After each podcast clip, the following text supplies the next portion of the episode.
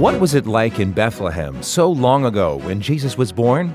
Although most of us won't be spending Christmas in Bethlehem this year, learning about the birthplace of our Lord can help us focus on the true meaning of Christmas. And in this setting, the arrival of Christ becomes very important, that he came to save the lost. This is Science, Scripture, and Salvation, a creation radio journal. I'm Chris O'Brien with the Institute for Creation Research. From shepherds on a hillside to an infant king wrapped in swaddling clothes, the Christmas story is the beautiful account of our Savior coming to earth to save sinful mankind.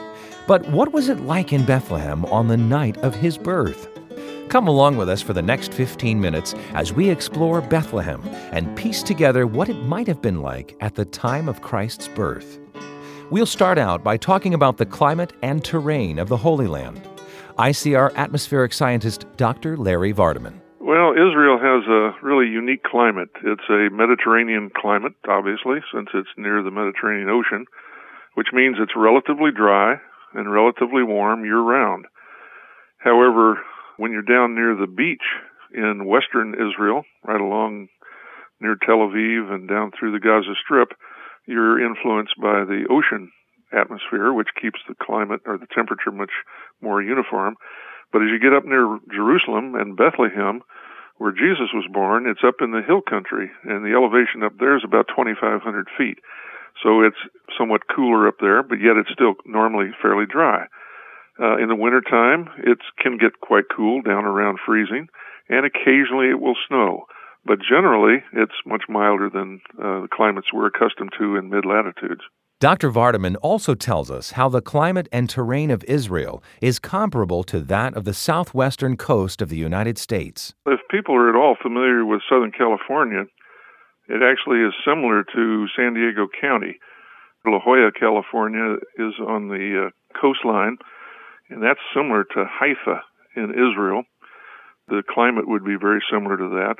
And as you move eastward in San Diego County up along what are called the lagunas, which is a kind of a coastal range about 40, 50 miles inland from the ocean, that's similar to the way it is in Israel.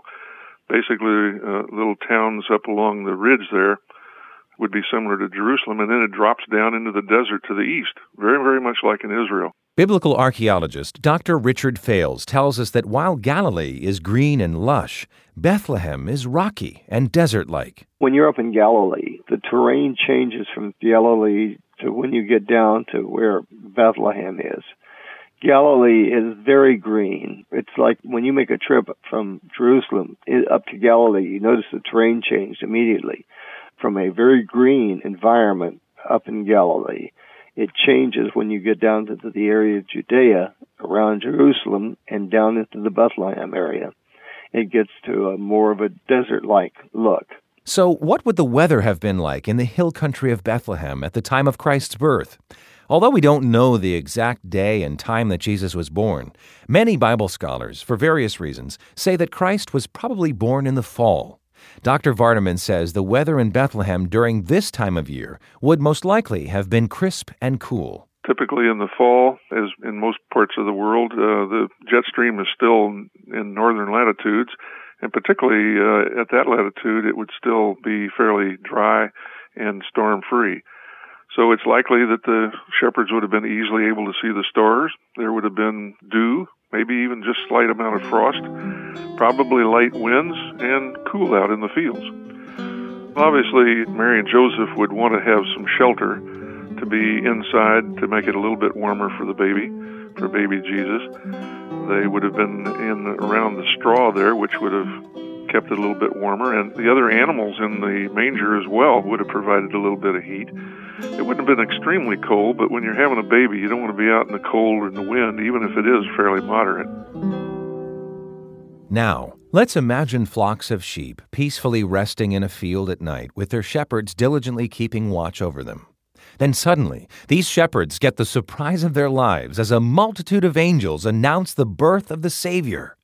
Jim Stambaugh is Director of Library Services at Washington Bible College and Capital Bible Seminary in Maryland. Keep in mind that in ancient world, shepherds were on the lower rungs of societal viewpoint. They were honest workers, they were hard workers, but they were thought of you know, as you know, not necessarily the people you'd want to hang around with. Of course, they're out with sheep all day long, out in the sun. They would probably smell rather bad. And so here they're out with the sheep at night. And if you have a fairly dark night and you have this all of a sudden huge amount of angels, and as they're having this radiant glory, you can kind of imagine the shepherds will almost be in utter shock. It's like, okay, what is going on here? And as you can see, as Luke records for us, and these angels then are singing and giving the shepherds a wonderful proclamation. But why would God make such an important announcement to such ordinary people? ICR retired biologist Dr. Ken Cummings says the shepherds are a great example of how Christ reached out to the common folk. He ministered to fishermen, he ministered to farmers, he ministered to a lot of ordinary people. And when the people came out to see him and hear him, they came out from the villages and they came out from whatever their responsibility was. But for the most part, they weren't the city folk who were the politicians and the, the businessmen of the time. So Christ truly worked with the ordinary people of the day. And that's a wonderful statement that he would come from heaven down to earth to be able to minister to all walks of life, but to focus in on the ordinary person. And I think that that's really what Christmas is all about. The shepherds that ran hastily to see the newborn king were honored above measure to gaze upon Jesus Christ. To picture what they saw, let's find out about the birthplace of Jesus. Dr. Fales. In actuality, we really can't tell you exactly what this situation looked like. When Mary and Joseph were traveling to Bethlehem, they stopped in some place we call the inn. Now, that's not like an inn like we have today, but it's more like what is called a caravansary at that time. This is where caravans or people traveling would stop in for the night. And uh, where he would have been born would not have been in this building, but would have been probably somewhere around behind the building. There is a manger, and the manger doesn't have to be made out of wood. There are mangers that have been found that have been made out of stone Dr. Cummings says since this shelter was built for animals, it wasn't designed with human comfort in mind. Within the whatever this structure was, this barn, there probably would have been crude equipment. And of course, rough hewn wood for supports for the building around it, obviously, very few windows and sources of light. So, a very, very crude kind of farm building of some sort is where that would be. On the other hand, it probably served the benefit of the inn. And the folks that were staying in the inn probably were wealthy, more wealthy than, than these travelers, uh, Joseph and Mary.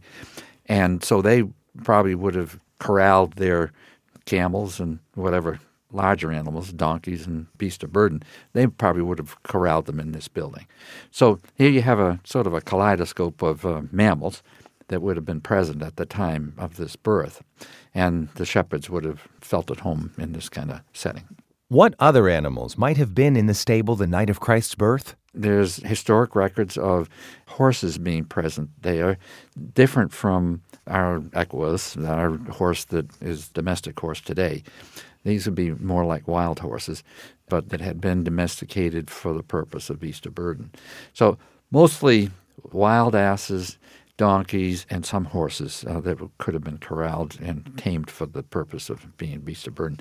So, because of being close to a trade route, there would be lots of customers in the inn who would have these beasts with them as part of their travel retinue.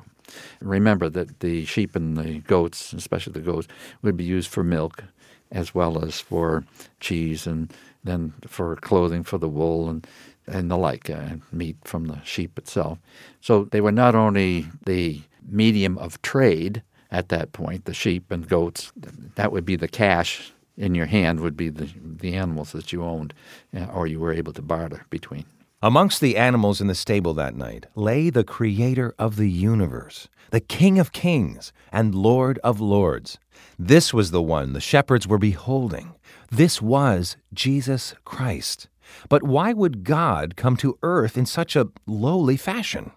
Dr. Cumming explains. We have a very humble setting in which Christ is the focus of the attention. The kings wanted him dead, but the, the humble people were looking for their Messiah. In this setting, the arrival of Christ becomes very important, that he came to save the lost.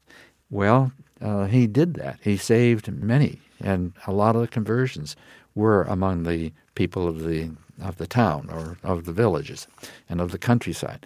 And he did have an impact on other classes of society at that time too. But his message was the same, no matter who it was. I've come to save the lost. And I think that that's where we should think at this time is that Christ came to save the lost. In our countryside, we're highly industrialized, highly civilized, highly organized, and we are totally caught up in the materialistic world. We need to come away from the materialism and realize that Christ, in his humility and his uh, humble beginnings, and as he advanced in age and wisdom, he still reached out to the lost, no matter which level of society they might have been in. And he had great effect. And that's our uh, expectation today that the witness of Christians to those who are lost is so critical, and the pronouncement of his word as to being the truth of God. This is what we want to focus in on at this time. Jim Stambaugh. When we think through the birth of Christ, the fundamental question we ask is why would God send his son? Well, again, we see this very clearly in the Gospel of John, chapter 3 and verse 16, that God loved the world, that he gave his unique, only begotten Son, that whoever would believe in him would not perish, but have everlasting life. And Jesus said it himself, that he has come to give life, even abundant life. When we think through our world, we can put ourselves in the plight of the shepherds. That often we feel society just doesn't care for us. Our neighbors, our friends often sometimes don't care for us. But what we can see in the gospel message is that God loved us so much that he sent Jesus, his only son, who then took the punishment which was due each and every one of us. He took it upon himself. And that when we put our faith and trust in that completed work of what Christ did on the cross completely, then we have this wonderful gift that he calls eternal life and abundant life. And so I would encourage each and every one of you, if you are not a believer, if you have not put your trust completely in the work of Christ, do that today and experience this unique gift of Christmas that He gave us so long ago in the birth of His Son. As our program comes to a close, we hope that you've been encouraged. It's our desire at ICR to show that the Bible can be trusted, both historically and scientifically, and to give facts that will build your faith. As Christians, we need to understand the scientific basis for our beliefs. We pray that this program will aid you in your discovery of science and the Bible. You know, most people aren't aware that today there are thousands of scientists that are convinced of the truth of biblical creation and not evolution. Our non denominational ministry aims to restore and strengthen the Genesis foundations of the Christian faith. If you've enjoyed today's edition of Science, Scripture, and Salvation, a Creation Radio Journal, why not visit us on the web to find out more about the work of ICR? The address is www.icr.org. Again, www.icr.org. Science, Scripture, and Salvation, a Creation Radio Journal, is a production of ICR. For the Institute for Creation Research, I'm Chris O'Brien. Thanks for tuning in.